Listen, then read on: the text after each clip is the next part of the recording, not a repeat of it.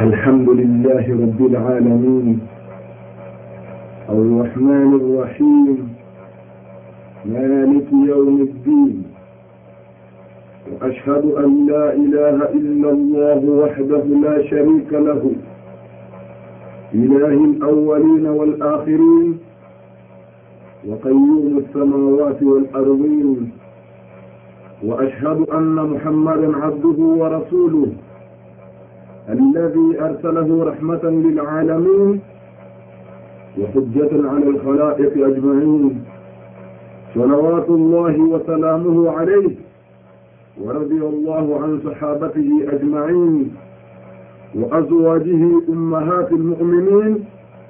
وجعلنا وإياهم ووالدينا في جنات النعيم.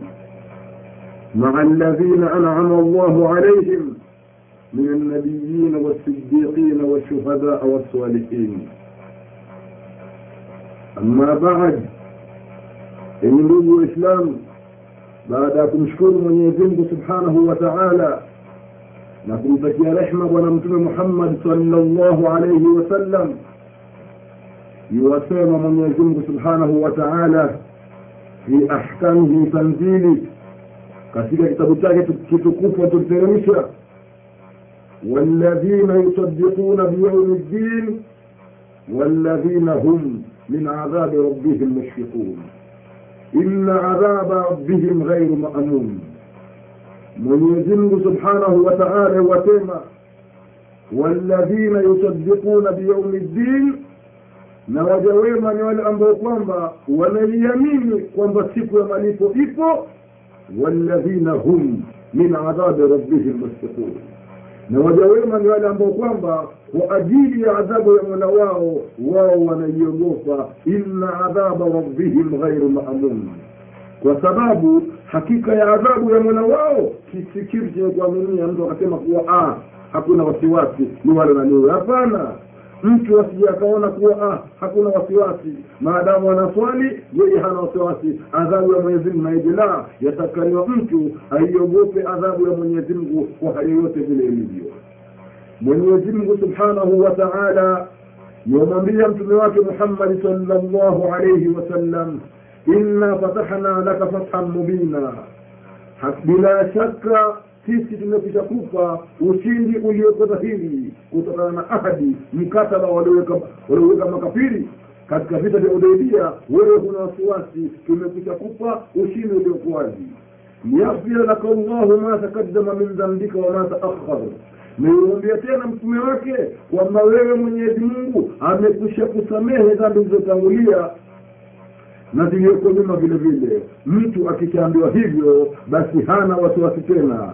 Lakini mtume wa mwenyezi mungu kisha akaambiwa tena kutoka kwa mola wake fasbir lihukmi rabbika wala tutii minhum atiman au kafura muhammadi subiri katika hukmu za mola wako. Wala tutii minhum wala usiwatii miongoni mwao. Athiman watenda madhambi au kafuran au wenye kufuru. Wadhukri isma rabbika bukratan wa asila na ulitaja jina la mola wako. Asubuhi na jioni wa min allaili fasjud lahu wasabbihuhu lailan tawila na usiku usujudu kwa ajili ya mola wako na umtaje mwenyezi mungu usiku ulio mrefu. Naam juu nakuwa mtume ameshasamehewa dhambi zake hana wasiwasi kapaa ushindi uliokuwa dhahiri lakini mtume akaonyesha juhudi mbele ya mwenyezi mungu subhanahu wa taala. Akaonyesha juhudi mbele ya mwenyezi mungu kwa kusimama kisimamo cha usiku sikuwa juu hana wasiwasi kaonyesha juhudi mbele ya mola wake. Kana yakumu llailu hatta tantafira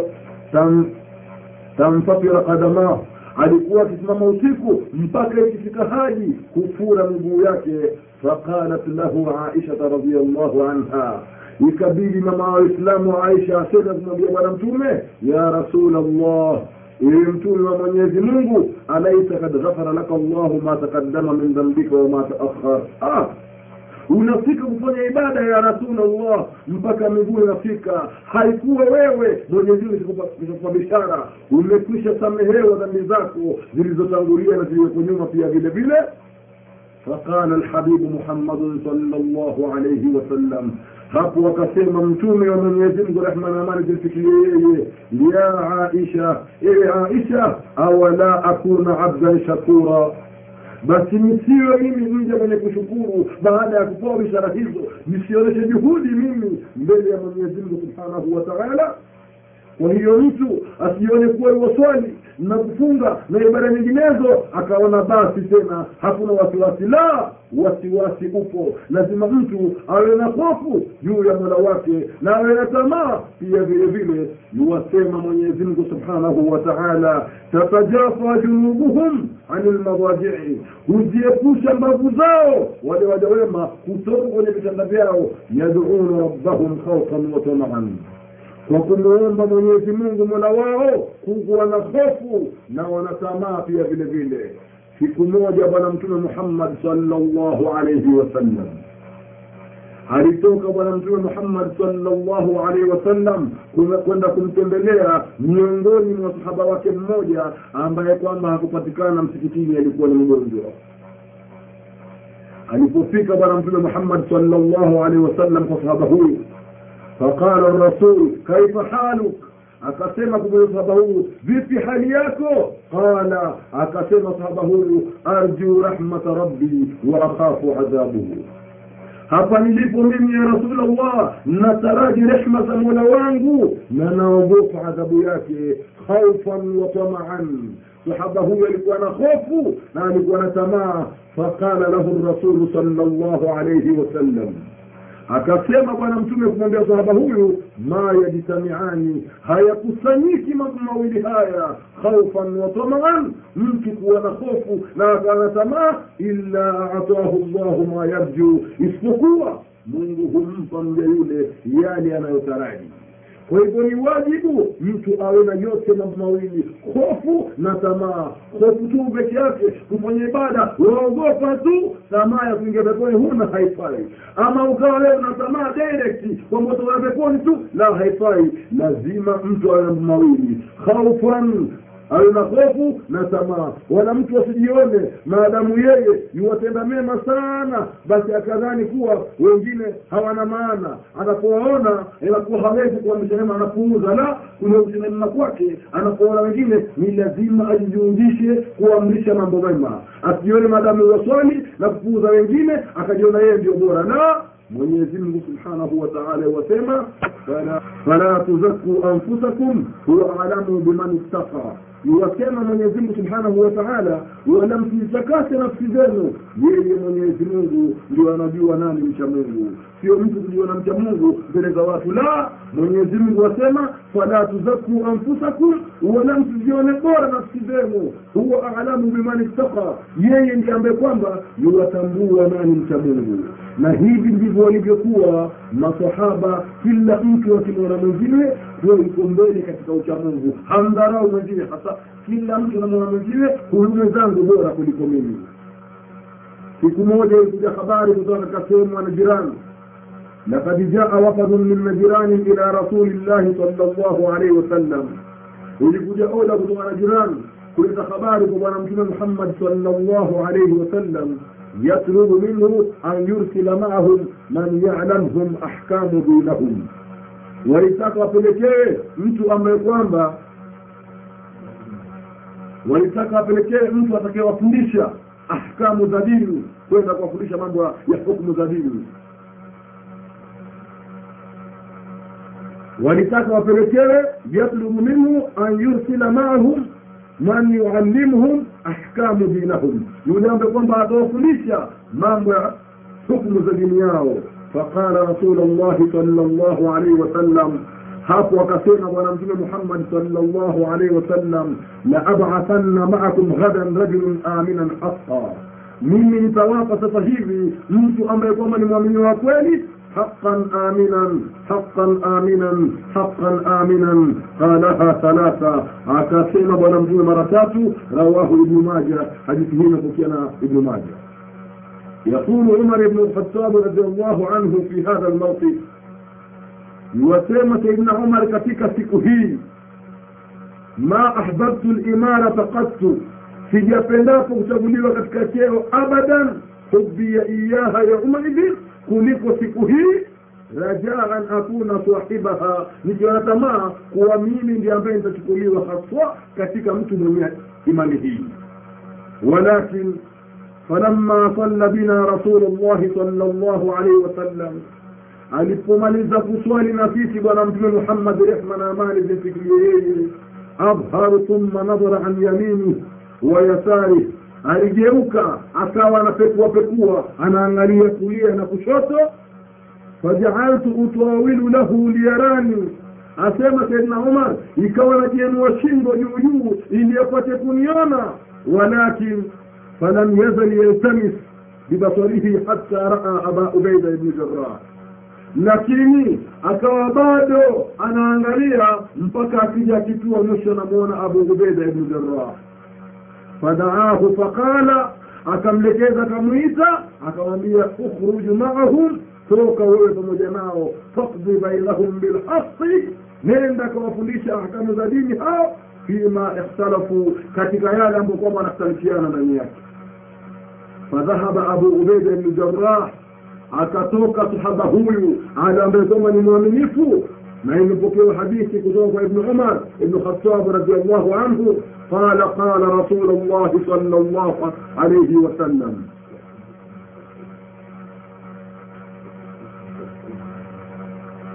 imepokewa hadithi kutoka kwa ibnu umar radhi za mwenyezi mungu yeye kuhusu huyo abu ubeida ambaye kwamba amechaguliwa kwenda kuwafundisha hukumu za dini na kuwahukumu baina yao.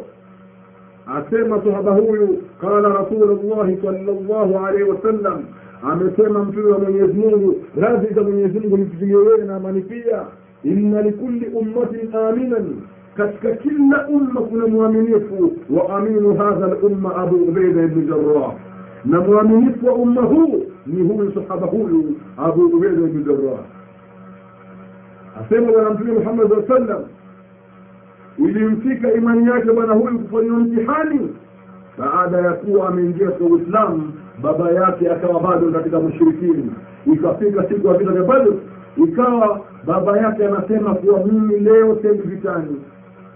Wakamshangia changwe makureshi na kumwambia kuwa ah wewe hendi vitani kwa sababu ya kuogopa wanajeshi wa muhammad wewe hendi vitani kwa sababu mwanao anaelekea dini ya muhammad ndio waogopa kwenda huko. Ina maana wameogopa mwanaye ina maana waogopa maisha ya muhammad.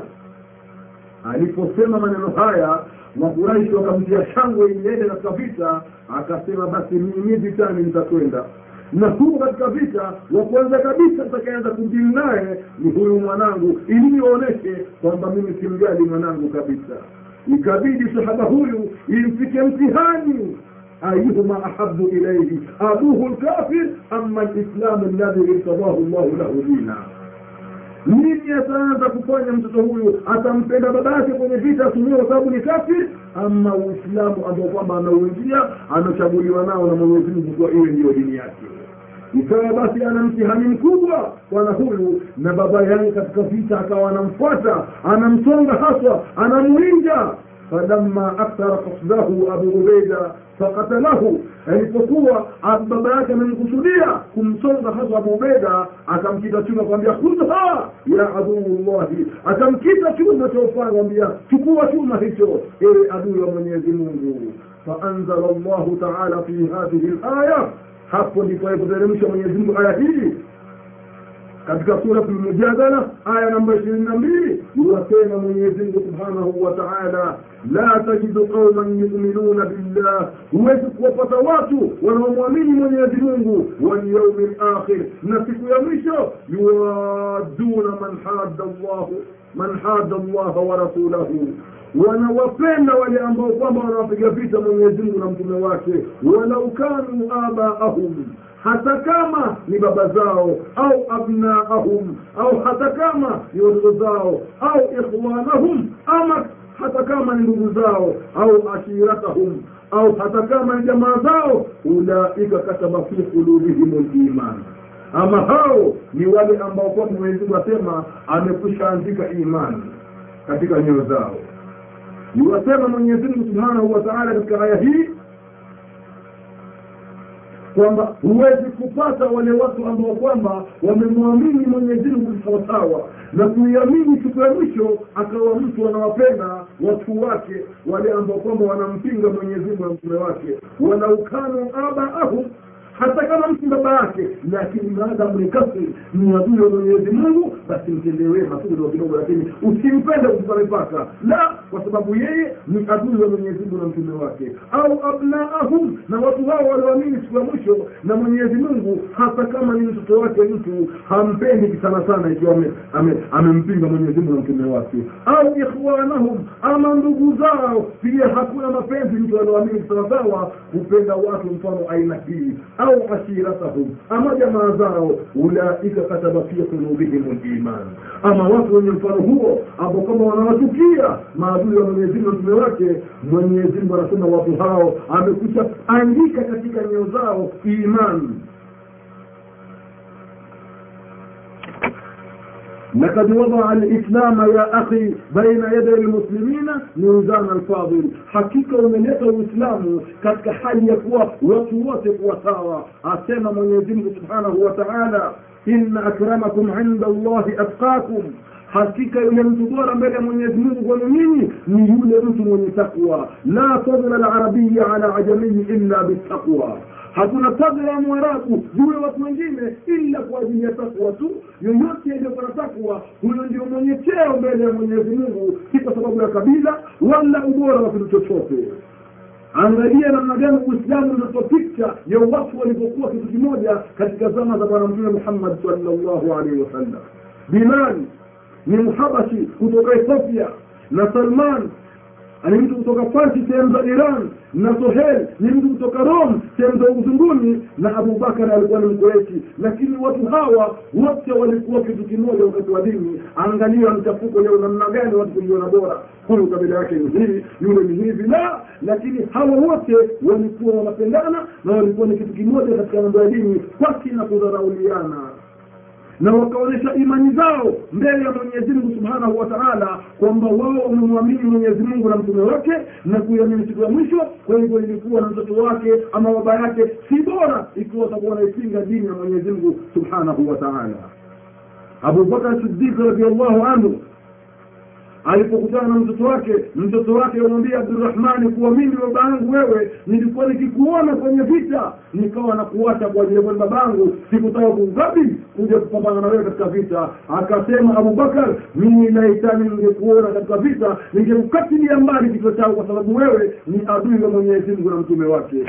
Lakini baada ya vita hivi abdurahmani aliingia katika uislamu na vile vile pia abu hunaifa akamuua baba yake katika vita vya badr. Utbat ibnu rabia pasi na kujali kwa ajili ya kuwa alikuwa ni adui wa mwenyezi mungu subhanahu wa taala. Wakatala umar ibnu khatab na umar ibnu khatab wakamuua hali yake mjomba wake asi ibnu hisham. Huyu mjomba wake katika vita hivi pasi na kujali kwa nini? Kwa sababu ni adui wa mwenyezi mungu na mtume wake na vile vile pia akamuua musab ibn umir akhahu abu aziz ibn umir akamuua ndugu yake kwa ajili ya kuwa ni adui wa mwenyezi mungu na mtume wake. Lakini hebu njoo katika zama zetu leo. Uangalie wazazi wanavyoelekeza watoto wao. Si wanawake wala si wanaume mtoto wa kike iwatoka kwenda manje anakuja saa nane ya usiku. Baba hana hofu wala hajali. Anamfungulia mlango pasi na kumkaribia pasina kukasirika. Nini hali ya nyumbani kuna viti maadamu aleta donge aleta pisori. Basi mambo yaliendelea. Mzee akija kale ndio baba tukua koti ilimpawa na mkweo. Mkwe hamjui ni islamu wala ni hamjui msalimu wala njoni lakini basi maadamu mambo yalipo ajiendea vizuri nyumbani inakuwa mtu haudhiki. Hili ni dalili ya watu kuwa hawana imani na dini ya mwenyezi mungu na mtume wake. Na watu wanaridhia watoto wa kiume kukaa mabarazani kuvuta mabangi na kufanya kila aina ya maovu na akija nyumbani anadekezwa anapewa kila kitu na hata kama hana pesa za kutumia utumizo kumwatu mwenyezi mungu baba atoa poti lake hapa mtoto wake kwenda kununua pesa za kutukua bomba ili apate kumridhisha kumfurahisha mwana na kumuudhi mwenyezi mungu subhanahu wa taala. Mfano huu ni wale watu ambao kwamba watu hawa imani zao hazikupigwa chapa ya kuamini kisawasawa. Kwa sababu mwenyezi mungu kishasema la tajidu qauman yuminuna billahi huwezi kupata watu ambao kwamba mwamini mwenyezi mungu walyaumi lakhir na siku ya mwisho yuwaduna man hada llahi wa rasulihi wa rasulahu. Wanampiga vita wanawapenda wale wanaopiga vita mwenyezi mungu na mtume wake. Walau kanu abaahum hata kama ni baba zao au abnaahum hata kama ni watoto wao au ikhwanahum hawata kama ni ndugu zao au ashiratahum au hata kama ni jamaa zao ulaika kataba fi qulubihim liman ama hao wenye kuwapiga vita watu hawa hao mwenyezi mungu amekwisha piga alama ameandika alama katika nyoyo zao. Kwa hivyo mwenyezi mungu wasema fala tuzaku anfusakum huwa alamu biman ittaqa wala msijitakase nafsini katika ucha mungu. Mwenyezi mungu mwenyewe anajua kuwa nani mcha mungu. Wala mtu asiwe anafanya ibada kisha afike kumdharau mwenziwe kwa sababu yeye aswali sana akampuuza hata hamshughulikii la ni wajibu amwamrishe naye atende mambo mema. Mwenyezi mungu subhanahu wa taala iwasema walladhina yusaddiquna biyaumi ddin walladhina hum min adhabi rabbihim mushfiqun waja wema ni wale ambao kwamba wanaiamini siku ya malipo na waja wema ni wale ambao kwamba kwa ajili ya adhabu ya mola wao wao wanaiogopa. Inna adhaba rabbihim ghairu maamun inna adhaba rabbihim ghairu maamun adhabu ya mola wao si yenye kuaminiwa mtu akawa haogopi. Mwenyezi subhanahu wa taala niwasema kuambia umma huu lazima watu wawe wakiamrisha mema na kuzana maovu. Sikukaa tu hivi hivi niwasema mwenyezi mungu katika aya yake tukufu waltakum minkum ummatun yad'una ila lkhair wayamuruna bilmaruf wayanhauna ani lmunkar waulaika hum lmuflihun asema mwenyezi mungu subhanahu wa taala lipatikane kundi kati yenu nyinyi yaduuna ila lkhairi linalolingania watu katika mambo ya kheri wayamuruna bilmaruf na kuamrisha watu mambo ya mambo ya sawasawa wayanhauna ani lmunkar na ukataza mambo maovu wa ulaika hum lmuflihun hao ndio watu ambao kwamba watakuwa wamefuzu mwenyezi mungu subhanahu wa taala yuwasema tena katika aya nyingine kuntum khaira umma. Hii ni umma bora ukhrijat linnas.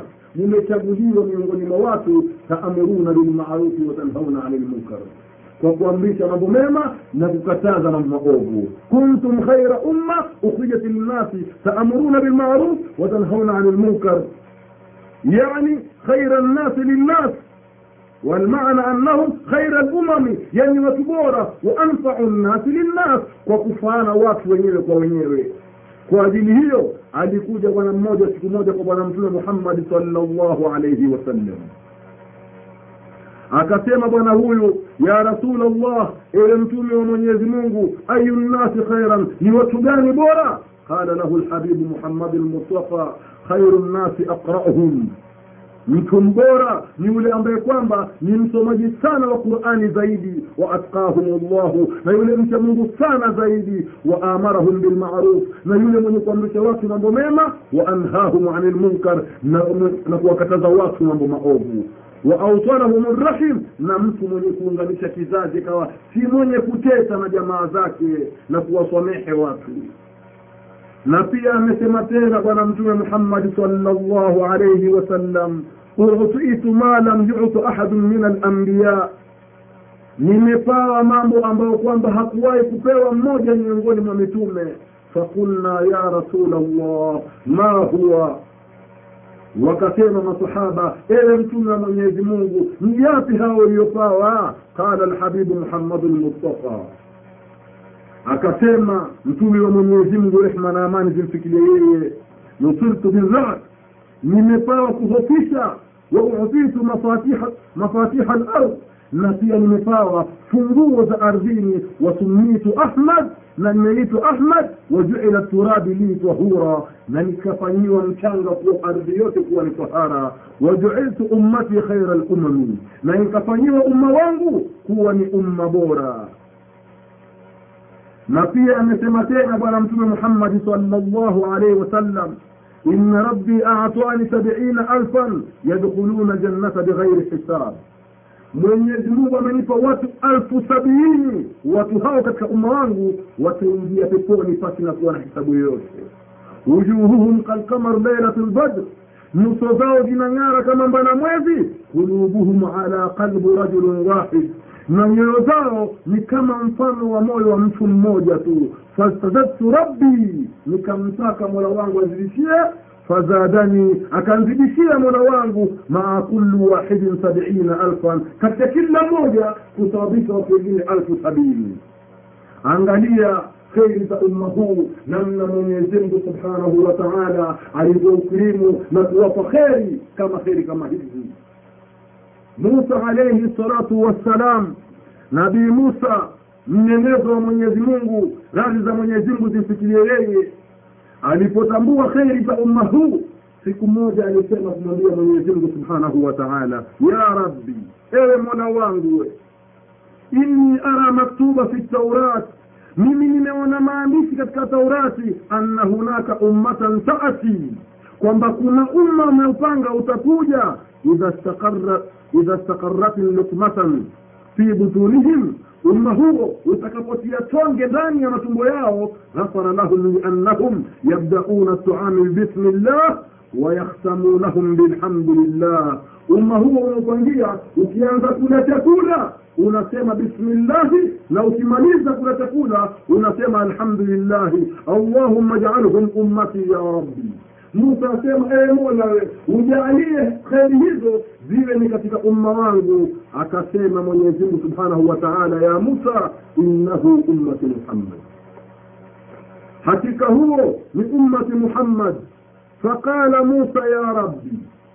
Akasema tena musa ewe mola wangu inni ara maktuba fi lalwahi mimi nimeona maandishi katika lugha zako anna hunaka ummatun kwamba kuna umma utakuja idha hamma ahaduhum bifili sayia umma huo atakapowatumia mtu kufanya jambo ovu falam yafalha kisha asifanya uovu huo watarakaha min khashyati llah akaacha kufanya dhambi hilo kwa ajili ya kumcha mwenyezi mungu katabtaha lahu hasana unamwandikia mtu huyo jambo jema ijalhum ummati ya rabbi musa asema kumwambia mwenyezi mungu ijaalie kherioni katika umma wangu ewe mwana wangu mwenyezi mungu anamwambia ya musa innahu ummati muhammad huo ninaopangia kheri hizo ni katika ummati muhammad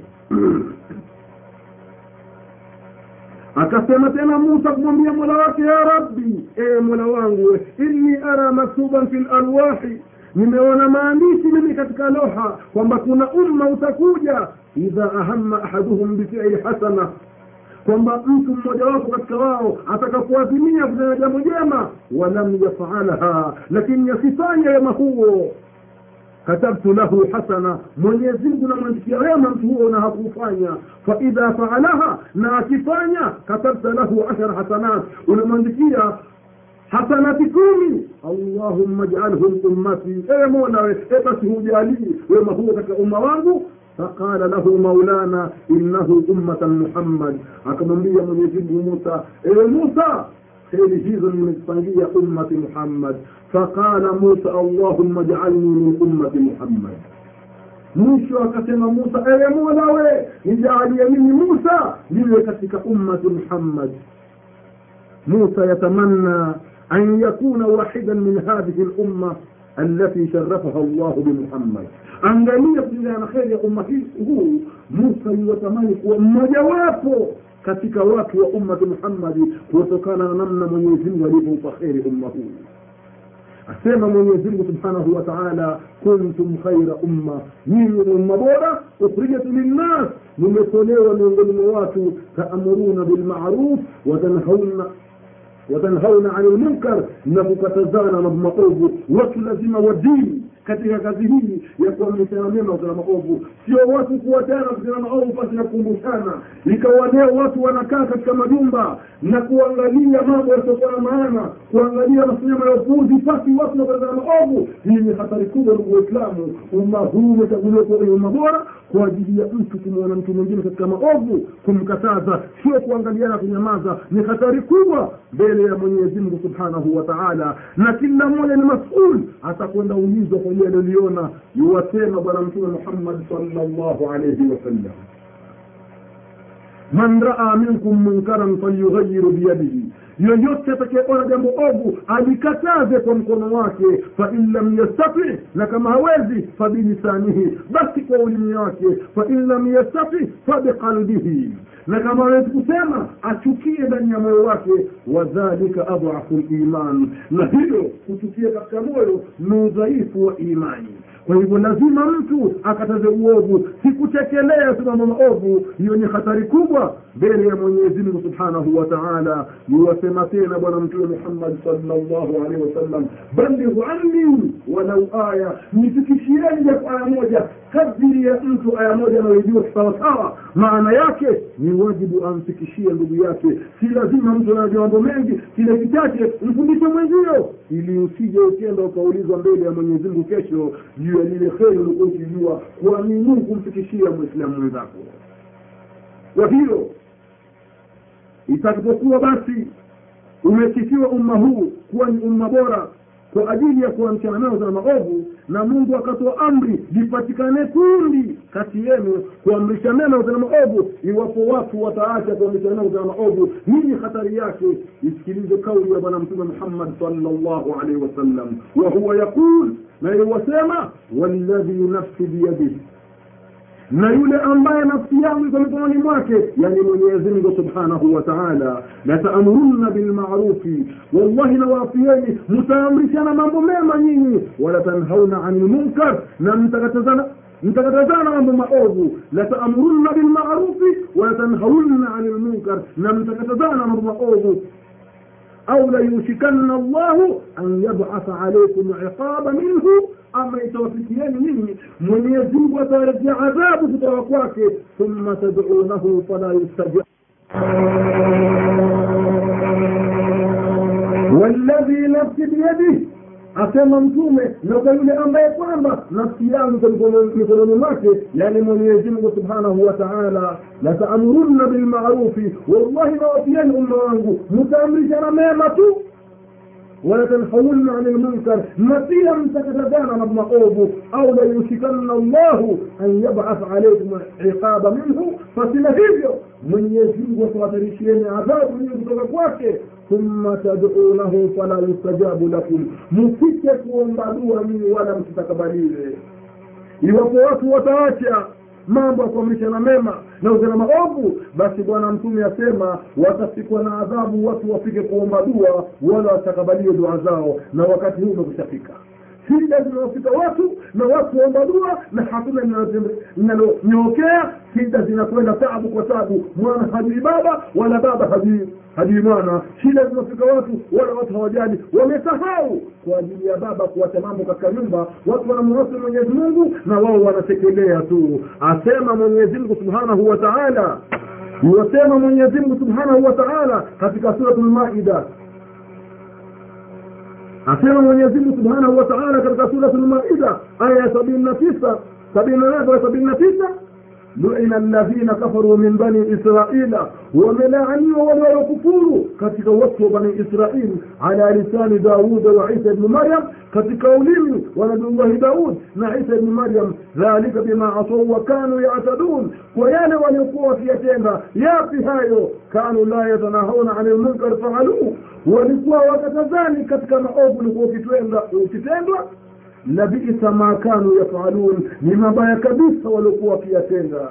Kwa ajili ya watu kutekelea maovu ukaishi na watu wanamwasi mwenyezi mungu usiseme unaungana nao tu unaingia katika lana za mwenyezi mungu na kufuru kubwa kwa ajili ya kutekelea madhambi na unao uwezo wa kuzungumza wewe. Ukakuta leo watu wanaishi na watu hawaswali na ni waislamu wenzake nyumba moja jamaa moja kuamrishana swala la kila mtu kwata lake hii ni hatari kubwa anaingia mtu katika adhabu ya mwenyezi mungu na watu aina hii adhabu ya mwenyezi mungu kija haichagui mtu لقد أرسل الله جبريل ذات يوم ila ihda alqarya siku moja alimtuma mwenyezi mungu maalim jibril katika mji mmoja an yuhlika ahlahu kwenda kuangamiza watu wa mji huo waidha bijibrili wajada fiha rajulun salih jibrili akakuta katika mji huo mja mwema amenili katika ibada asiweze kukiangamiza kijiji hicho.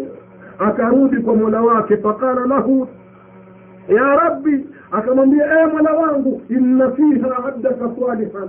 Katika mji ule kuna mja mwema vipi nikiangamize kijiji kile? Fakala lahu maulana akasema mwenyezi mungu mwambia jibrili ya jibril ee jibrili wewe biha fabda kwanza mwanze yeye innahu la yughayiru wajhahu min ajli. Yeye hakuelekeza uso wake kwa ajili yangu. Watu wanafanya madhambi wanaangalia kuna matatu tatu naye yanawategelea watu wanafanya madhambi hawaswali naye yanafanyia peke yake watu wanamuasi mwenyezi mungu yanawaangalia tu. Biha sabdaa kwanza mwanze yeye innahu la yughayiru wajhahu min ajli. Yeye hakuelekeza uso wake kwa ajili yangu. Angalieni kisa hiki ndugu waislamu. Kisha mujiulize nafsi zenu. Ulipokazini na unapokaa na wenzio unapotoka kwenda msikini na mwenzio mwata ndani ya nyumba uangalia tv unatoka na msikitini mtu amuacha swala ishe inaadhimiwa. Yeye anakaa ana kipindi bora cha ushini wakiangalia swala anaiacha inapita ya jamaa. Mwazini waadhimiwa wazee wanaachana katika makera ama kwenye madunga wanaiuka baadhi yao baadhi yao wanaachana kwenda msikitini. Pasi na kuambiana. Mwazini unaadhiniwa mashababu wamekaa katika magaden wanakula wakaangalia wapita njia wanaorejea huku na huku wanagasi watia handas kupandisha katika vichwa vyao. Bas na waja wamesahau na mtu akifa huyo huyo ndio imani nyingi kuingizwa msikitini na watu kumswalia faida gani? Basi na kila siku haswaji ni wajibu mtu kusomewa kuambiwa kuamrisha mema wakati uko hai. Hii qurani yamwone aliyoko hai. Baada ya kufa hata mkimsomea hakuna faida tena. Ni wajibu mtu mko hai. Hivi sasa mumpe maonyo atambue maneno ya mwenyezi mungu subhanahu wa taala kwa hivyo hatari kubwa ndugu waislamu ya wale watu kupuuza maamrisho ya mwenyezi mungu na watu ikawa hawaamrishani mambo mema wala hawakatazani mambo maovu. Mwenyezi mungu subhanahu wa taala iwasema lipatikane kundi kati yenu inayoamrisha mambo mema na kukataza mambo maovu. Na iwapo watu wataacha kazi hii ya kuamrisha mambo mema mwenyezi mungu subhanahu wa taala iwasema ya ayuha ladhina amanu enyi ambao kwamba mmeamini pengine mtu atajiona kuwa ah mimi nafanya mambo mema sina wasiwasi. Kwa hivyo ile hafanyi mema shauri yake kwa sababu mungu kasema ya ayuha ladhina amanu enye mliamini alaikum anfusakum. Ni juu yenu nafsi zenu la yadhurukum man dhalla idha stadaitum hawadhuru nyinyi anapotea iwapo nyinyi maswali hamna wasiwasi la aya hii maana yake la yadhurukum man dhalla idha htadaitum hawadhuru nyinyi aliopotea iwapo mmeanguka nyinyi ikiwa mtaendelea kudiri na kuamrisha mema na maovu la mtanyamaza atawadhuru maana adhabu ya mwenyezi mungu ikija itawatua nyote kwa kauli ya mwenyezi mungu subhanahu wa taala wattakuu fitnatan la tusibanna alladhina dhalamu minkum khassa waalamu anna allaha liqab adhabu ya mwenyezi mungu ambayo kwamba ikija haitawapiga watu magadeni peke yake wala wanajiraha peke yake wala watajibangi peke yake. Na mpaka wale wazee waliokuwa wakiwacha vijana majumbani wakema wakiswali wao itawaingia wote sikuwa itawafika watu wao peke yake la wattaquu fitnatan la tusibanna alladhina dhalamuu minkum khassa waalamu anna allaha shadidu liqab mutambue sana kwamba mwenyezi mungu ni mkali wa kuadhabu kuadhibu adhabu ya mwenyezi mungu ikija ndugu waislamu haimchagui huyu nani mwema wala mwovu pindi watapokuwa watu wema watapuuza kuamrisha mema na maovu. Ni wajibu makazini misirani magadeni kwenye mahali pa mchezo wote. Wakati wa swala ikifika watu kuamrishana ndugu waislamu kuwacha maneno walizopawa mativi na mavideo watu kuelekea katika swala kwenda kumswalia mwenyezi mungu kutimiza wajibu wa mwenyezi mungu subhanahu wa taala. Kwa sababu mwanadamu hajui ni wakati gani ataondoka duniani. Ni wajibu watu kuamrishana mema na maovu watu wataacha tambueni vyema ndugu waislamu adhabu ya mwenyezi mungu kija haibakishi mtu sikiliza mfano mwenyezi mungu anakupa katika qurani wa huwa yakulu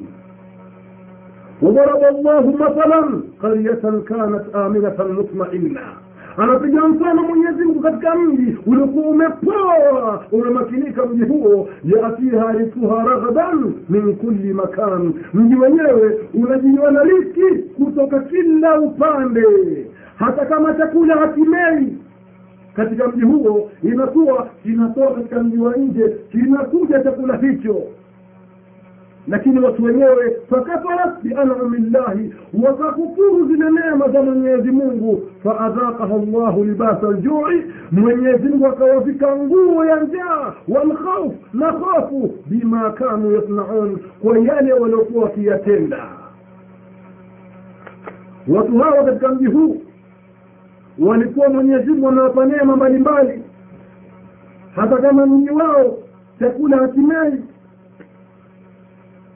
mwenyezi mungu anakijania chakula kile kinakuwa imported kutoka sehemu za nje kinaingia katika mji wao.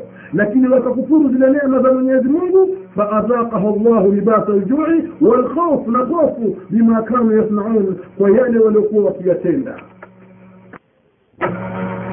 Niwasema mwenyezimngu subhanahu wa taala afaamina ahlu lqura an yatiahum basuna bayatan wahum naimun hivi wanadhani watu wa mji wakuwa watakaa tuwase na maovu na kumuudhi mwenyezi mungu? Wanadhani hawa watu wa mji yakuwa haiwezi kuwajia adhabu ya mwenyezi mungu usiku na ilhali yakuwa wamelala? Au amina ahlu an yatiyahum baasuna duhan wahum yalabun. Ama wanadhani watu wa mji wakuwa wataacha kutii amri za mwenyezi mungu. Wagadeni yakegadeni wazee wacheze madrafu waache wanawake nyumbani watamrishe mambo mema.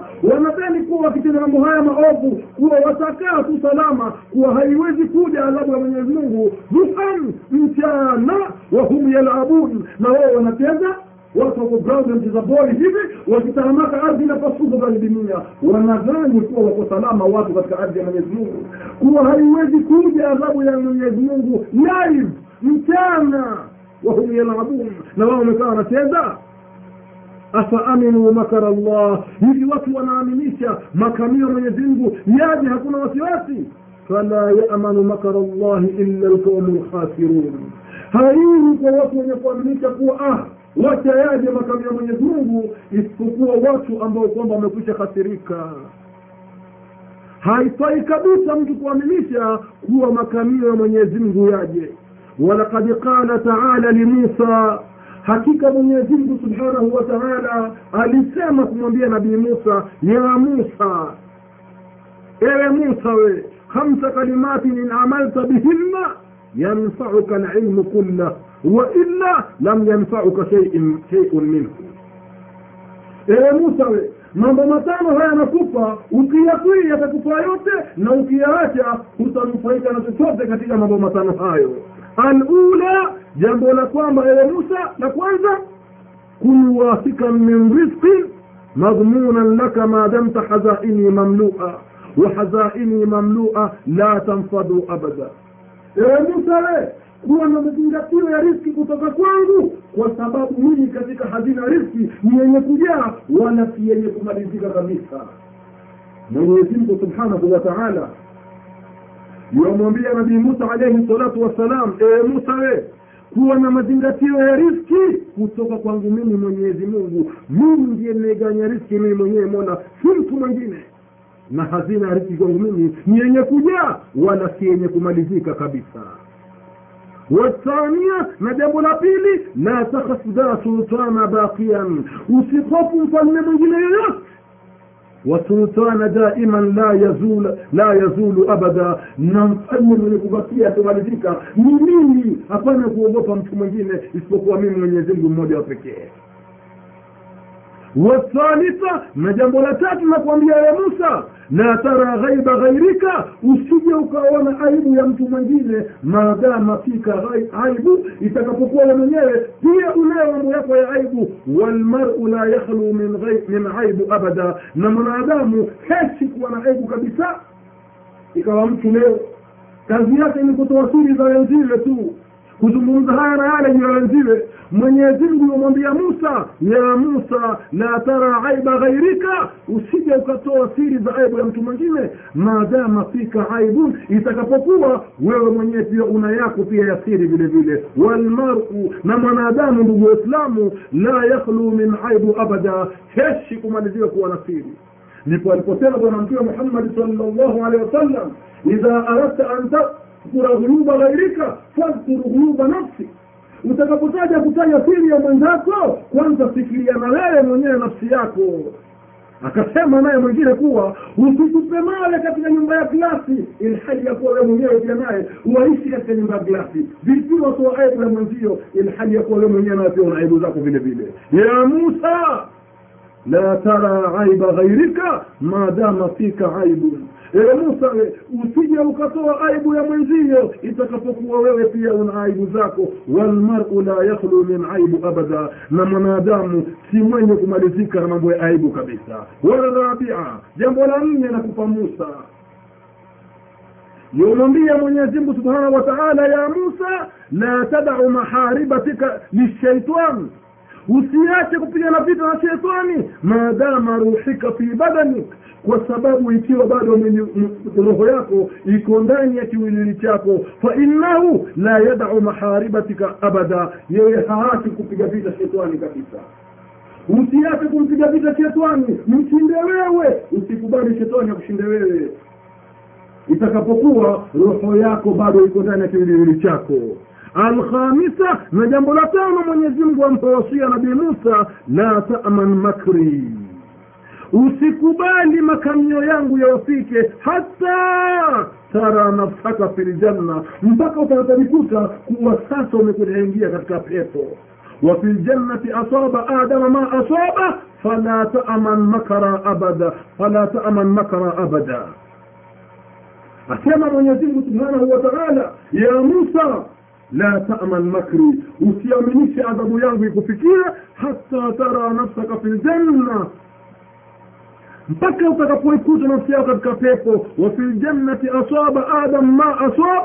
نكتك فيفو ينسك آدم يلونسيك فلا تأمن مكر أبدا. وسيامنيش كم يوم يجمع كفكي والمراد بالمكر هنا انتقام والعذاب والغضب.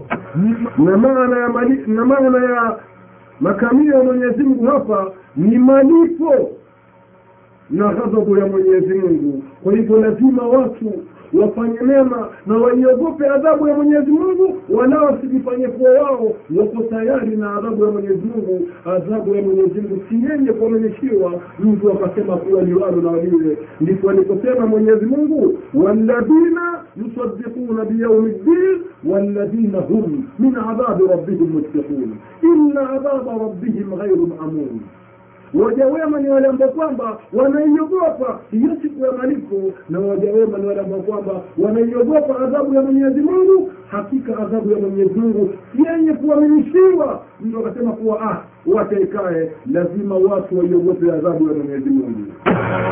Kwa hiyo ndugu zangu waislam ni lazima kila mtu achukue jukumu na kuamrisha mambo mema na kukataza mambo maovu popote pale alipo ili aondoe lawama kesho mbele ya mwenyezi mungu subhanahu wa taala kwa sababu kila mtu atakwenda ulizwa kwa lolote alilokutana nalo la kheri kwa nini hakuliamrisha na la shari kwa nini hakulikataza. Liwasema bwana mtume muhammad salllahu alaihi wasallam ma min nabiyin ba'athahu llahu fi ummatin qabli hakutumwa mtume yoyote kabla yangu illa kana lahu min ummatihi hawariyuna wa ashabu yaquluna bisunnatihi wayahtaduna biamrihi isipokuwa alikuwa mtume huyo kabla yangu alikuwa na wafuasi wake wakichukua mwenendo wake na wakitii amri zake. Thumma kisha baada hapo innaha takhlufu min ba'dihim ulufu yaquluna ma la yafalun wayafaluna ma la yumarun na kuna wengine wakikhalifu katika mitume hayo wakisema yale ambayo kwamba hawayafanyi na wakifanya vitendo ambavyo kwamba hawakuamrishwa. Asema mtume wa mwenyezi mungu faman jahadahum biyedihi ambaye kwamba atajitahidi kuyakataza hayo kwa mkono wake fahuwa muminu waman jahadahum biqalbihi fahuwa muminun na ambaye kwamba atachukia hayo katika moyo wake pia huyo ni mumin. waman jahadahum bilisanihi na ataye kwamba atayakataza kwa kutumia ulimi wake fahuwa muminun na huyo pia ni mumin. walaisa waraa dhalika min aliman habatun khardalin na ambaye kwamba atakuwa katika yote hayo hakuweza kuyafanya si kwa ulimi si kwa moyo si kwa mkono basi anakuwa hana imani hasa mchache wa tembe ndogo ya mwisho.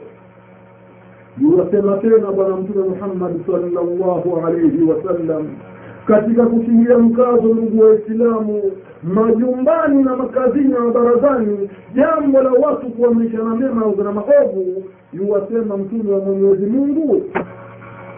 Mathalu lqaimi fi hududi llahi walwaqii fiha yuwasema mtume wa mwenyezi mungu mfano wa wale watu ambao kwamba wao katika mpaka wa mwenyezi mungu na wale wengine ambao kwamba wamevuka mpaka wa mwenyezi mungu. Kamathali qaumin sahamu ala safinatin ni kama mfano wa watu walioko ndani ya jahazi. Fasara baadhuhum alaha ikawa wengine katika jahazi hilo wako sehemu ya juu wa baadhuhum asfalaha na wengine wako chini wakana alladhina asfaliha ikawa wale ambao kwamba wako chini? Wakana alladhina fi asfaliha ikawa wale ambao kwamba wako chini? Idha staqau min almai marru ala man fawqahum. Wanapotaka maji wanakwenda katika wale ambao kwamba wako juu. Faqalu wakasema wale ambao kwamba wako chini wanataka maji kwa wale walioko juu. Lau anna kharakna fi nasib fi nasibina kharaq lau anna kharakna fi nasibina kharqan laitani sisi tutatubua tundu katika sehemu yetu ya chini tutanufaika na maji. Walam nudhi man faukana wala hatawaudhi wale ambao kwamba wako juu yetu. Fain tarakuhum wama aradu halaku jamia. Lakini wale walioko juu ikiwa watawaache hawa ambao kwamba wako chini watumbue ile jahazi watazama wote وإن أخذوا على أيديهم نجوا ونجوا جميعا na iwapo watawakataza kwa mikono yao wataokoka wote maana hayaingia kidini kwa kuwa jahazi hilo litumbuliwe chini watu wapate maji silitazama kwa hivyo wale watu ambao kwamba wako juu waliposikia watu wa chini kuwa wanafanya mashauri ya kutumbua ili walipote maji watu watu wa juu wakajua kuwa wakitumbua hawa tutazama sote tulioko juu na walioko chini. Ikabidi wawakataze. Ndio mfano wa watu wema kuwakataza watu waovu katika maovu kwa sababu adhabu ya mwenyezi mungu ikija haitabakisha yoyote watambue sana wanadamu jambo hili. Wazee kwa vijana popote pale walipo watu kuweza kuamrishana mema na kutazama maovu lakini watu wanasahau wanachukulia kuwa amri hii ni ya mashehe peke yake inakuwa maovu yanaendelea mtu ananyamaza kwambia kuwa mimi si shekhe la jukumu hili popote ukiona uovu uukataze kadri unavyojua ule umekatazwa na mwenyezi mungu subhanahu wa taala. Yuwasema bwana mtume muhammadi salllahu alaihi wasallam katika hadithi nyingine iyakum wajulusa fi iyakum wajulusa fi turuqat ole wenu na makao katika makazi ya njiani katika magadeni na mabaraza faqalu wakasema masahaba ya rasul llah ewe mtume wa mwenyezi mungu ma lana min majalisina budda.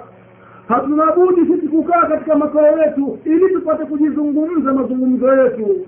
Faqala rasulullahi sala llahu alaihi wasallam akasema bwana mtume rehma na amani zimfikilie yeye faidha abaitum illa majlisa faatu faatu tariqa haqahu itakapokuwa hamuna budi mukae katika njia katika ma, mabaraza yenu basi muzipe njia haki zake qalu wakasema masahaba wama haqu tariqi ya rasul llah basi ni zipi hizo haki za njia ewe mtume wa mwenyezi mungu qala lhabibu muhammadu lmustafa akasema mtume wa mwenyezi mungu rehma na amani zimfikie yeye. Ghadhu lbasar ni kuzamisha macho. Sio mukae katika mabaraza na hatari kubwa katika sehemu zetu za pwani. Utakuta mama mawazishairi wapenda mno kukaa katika barazani nje na kung'aza macho kutupa huku na kule. Apitaye na kumwangalia na kuzungumza sauti za juu ilhali ya kuwa sauti za wanawake ni tupu yafaa wanawake wazuie sauti zao lakini utakuta wanawake wamekaa barazani wazungumza vimiteka na kelele ilhali ya kuwa na kuangalia wanaume wanapita huku na kule. Hii ni hatari kubwa. Wanawake ni watu wakumisiri kwa majumbani na kuzihifadhi sauti zao. Hazipasi kusikiliwa na wale wanaume wengine ambao kwamba sio muhimu zao. Wasije wakazitamani sauti zao kwa sababu ya maradhi ya moyo kama alivyosema mwenyezi mungu subhanahu wa taala.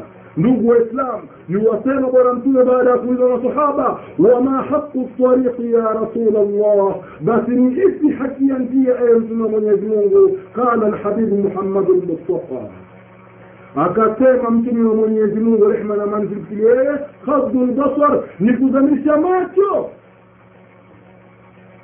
ghadhu lbasar ni kuzamisha macho sio kukaa barazani watu kushambua gati na kuangalia wanawake wakipita na watu kusujiana angalia chuma kile angalia kitu kilivyobeba ni hatari kubwa watu kuangalia mambo kama haya kukeusha amri ya bwana mtume muhammadi salllahu alaihi wasallam غض البصر kuzamisha macho bwana mtume uwaambia wakafu ladha na kujiepusha na maudhi kukaa na kugoagoa watu kukaa na kuingilia watu akipita huyu kuchekwa akipita yule kutukanwa la wakafu ladha bwana mtume awaambia masahaba iwapo mtakaa katika njia mjiepushe na maudhiko sio mtu akichambua gati zake akipita mtu ni kumwingilia na kumgoa kavaa vibaya la wakafu ladha na kujiepusha na maudhi musudi watu waraddu salam na kurudisha salamu pindi mtakaposalimiwa.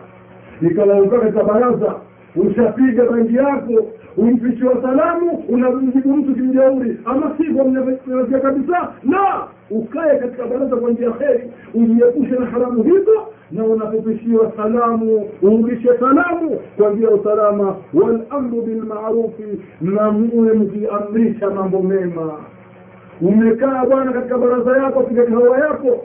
Umeona uovu wapita ni wajibu wewe kuamrisha jambo jema ili usije katika mbele ya mwenyezi mungu. Wanahyu ani lmunkar na kukataza mambo maovu. Iwapo utakuwa katika baraza yako moja kwa moja ujikisi usije ukawa na lawama kesho mbele ya mwenyezi mungu kwa kuto kukataza mambo maovu na kuto kuamrisha mema na yataka sana ndugu waislamu fahamu mtu akiwa katika neema amche sana mwenyezi mungu. Mtu atakamkumbuke sana mwenyezi mungu atakapokuwa katika kheri ili ukiwa katika tabu na wewe mwenyezi mungu akukumbuke hatari iliyopo watu wakiwa katika neema humsahau mwenyezi mungu. Mambo akishaharibika ukaona wanja tele misikitini kwa ajili ya kwamba ushakupa kazi hapo ndio nakumbuka eh, mungu yuko namwomba ili anifanyie mpango wa visa kwenda canada. Ili anifanyie mpango wa visa kwenda arabuni baada ya kuwa mambo yataharibika. Mwenyezi mungu subhanahu wa taala liwatupakisa katika quran katika waja walioneemeshwa kalipopata neema zile wakamkufuru mwenyezi mungu. Nini matokeo yake? Tegeli masikio msikilize ndugu waislam mlioko majumbani na barazani kusikiliza kiswa maalum katika qurani ili tusome tufahamu nini mwenyezi mungu watuamrisha na jiti mwenyezi mungu watukataza yuwasema mwenyezi subhanahu wa taala yuwasema subhanahu wa katika surati saba aya ya kumi na tano lakad kana lisabain fi maskanihim aya. Bila shaka yalikuwa mazingatio kwa watu wa nchi ya saba katika maskani hayo maskani yao.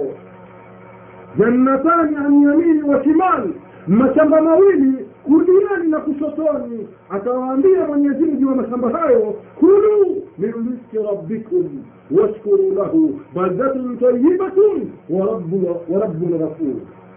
Mwenyezi mungu akawaambia watu wa sabain kulu min riski rabbikum enyi watu wa saba kuleni nyinyi riski kutoka kwa mola wenu. Washkuru lahu tena mule huku mkishukuru. Baldatun tayibatun wa rabbun ghafur. Matendo mazuri haya mwenyezimungu amwapa na mwenyezimungu ni mungu wa msamaha. Ah mwanadamu kama tunavyomjua bwana. Mambo yakijipa mtu usahau. Mwenyezimungu awaambia watu wa saba kuluu min riski rabbikum kunani rizku toka mola wangu washkuru lahu muda mkishukuru niwasema mwenyezimu katika aya nyingine ya surati ibrahim aya وإذ تأذن ربكم لئن شكرتم لأزيدنكم ولئن كفرتم إن عذابي لشديد. أسمى من يزيد سبحانه وتعالى لكم مكاني أي تنغاز ملوان كوا كما يوطم تشكور. من من توزيشيني ما يوطم تكفور بس عذاب يعني كلمنا yaani iwapo mtashukuru nyinyi waja. Pale mtu kabla hajapata visa ya kwenda canada ama arabuni akawalea na mambo sana mwenyezi mungu. Lakini baada ya kupata visa zile akija huku kazi yake canada ni kuchapisha makaseti yatakaja kuyatambaza katika ulimwengu waislamu kuona kuwa hiku ndio kushukuru kwenyewe. Hii ndio habari kubwa. Basi mwenyezi mungu asema kuhusu mwanadamu inna linsana khulika halua niwasema mwenyezi mungu katika surat lmaarif aya nambari aya ya kumi na tisa inna linsana khulika halua mwanadamu kwa hakika ameumbwa katika hali ya mwenye papatiko. Idha massahu sharu jazua inapomgusa shari huwa mwenye fadhaa. Wa idha massahu lkhairu manua na anapomgusa kheri huwa anayezuilia. Mwanadamu akishapata kheri humsahau mwenyezi mungu. Kabla hajapata kazi hatoki msikitini hatoki kwenye madua madarasani kwa sababu mambo ya kilindini hayajipa mambo ya manusbaha hayajipa mambo ya kanana hajakuwa mazuri vile gharabuni bado. Mngojee mambo yajipe kama unasalamuona tena msikitini. Mwenyezi mungu watupa mfano kwa wale wenye kupata neema alafu wakapuuza lakad kana lisabain fi maskanihim aya hakika bila shaka yalikuwa mazingatio kwa watu wa nchi ya sabai katika maskani yao jannatani an yamini wa shimali walikuwa na mashamba mawili kuliani na kushotoni. Mwenyezi mungu awambia kulu min riski rabbikum kuleni riski kutoka kwa mola wenu waskuru lahu na huku mkishukuru. Mtu akiwata neema ashukuru sana mwenyezi mungu. Idha kunta fi nematin faraaha utakapowata neema chunga sana hizo neema. Usimkosee mwenyezi mungu. Fa inna lmaasi tazilu niam. Kwa sababu maasi hayo yanaondosha zile neema. Wadawam alaiha bidhikri lilahi. Na uzidishe kudumu kumtaja mwenyezi mungu. Fa inna lilaha shadidu naqam. Kwa sababu mwenyezi mungu ni mkali wa kumwadhibu mtu. Kulu min riski rabbikum. Basi kuleni watu wa sabai riski kutoka kwa mula wenu. Washkuru lahu. Na mule baldatun tayibatun wa rabbun ghafur masema mazuri hayo na mwenyezi mungu ni mwenye kusamehe faaradhu wakapuuza wale watu wa sabai faalsalna alaihim saila larmi mwenyezi mungu asema tukawapelekea mafuriko mafuriko makubwa wabadalnahum bijannataihim jannataini na tukawabadilishia mashamba yao mashamba mengine dhawata ukalin khamsin wa asalin wa shaiin min sidrin qalil asema mwenyezi mungu tukawabadilishia mashamba mengine. Yaliyotungana yote pande mbili. Pande mbili vile vile lakini yenye matunda makali matungu matungu na mizinge na miti kidogo kidogo kama mikunazi hivi. Dhalika jazainahum. Haya ndio malipo yao. Bima kafaru kwa ile kufuru wahal nujazia illa kafur. Na hayakuwa malipo haya illa kwa wale kufuru. Adhabu ya mwenyezimngu haijamalizika. Iwapo watu watakufuru basi wakae tayari na adhabu ya mwenyezi mungu subhanahu wa taala ndugu waislam ni wajibu watu kuamishana mema na kuzana maovu mwenyezi mungu atujaalie tuwe ni wenye kusikia na wenye kufuata asalu llaha an yuwafiqana bima samina وأن يرزقني وإياكم بخوف منه وحده وأن يثبت قلوبنا على دينه وطاعته والسلام عليكم ورحمة الله وبركاته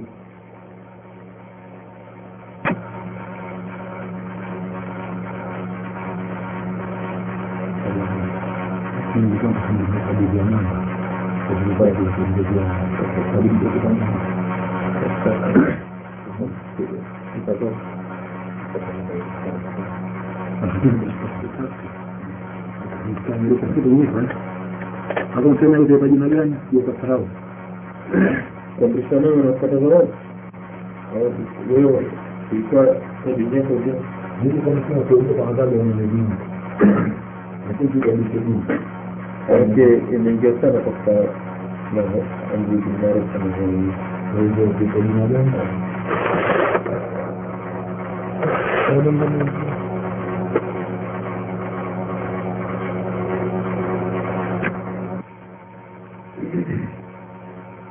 Inshallah. Hii ndio kuamrishana mema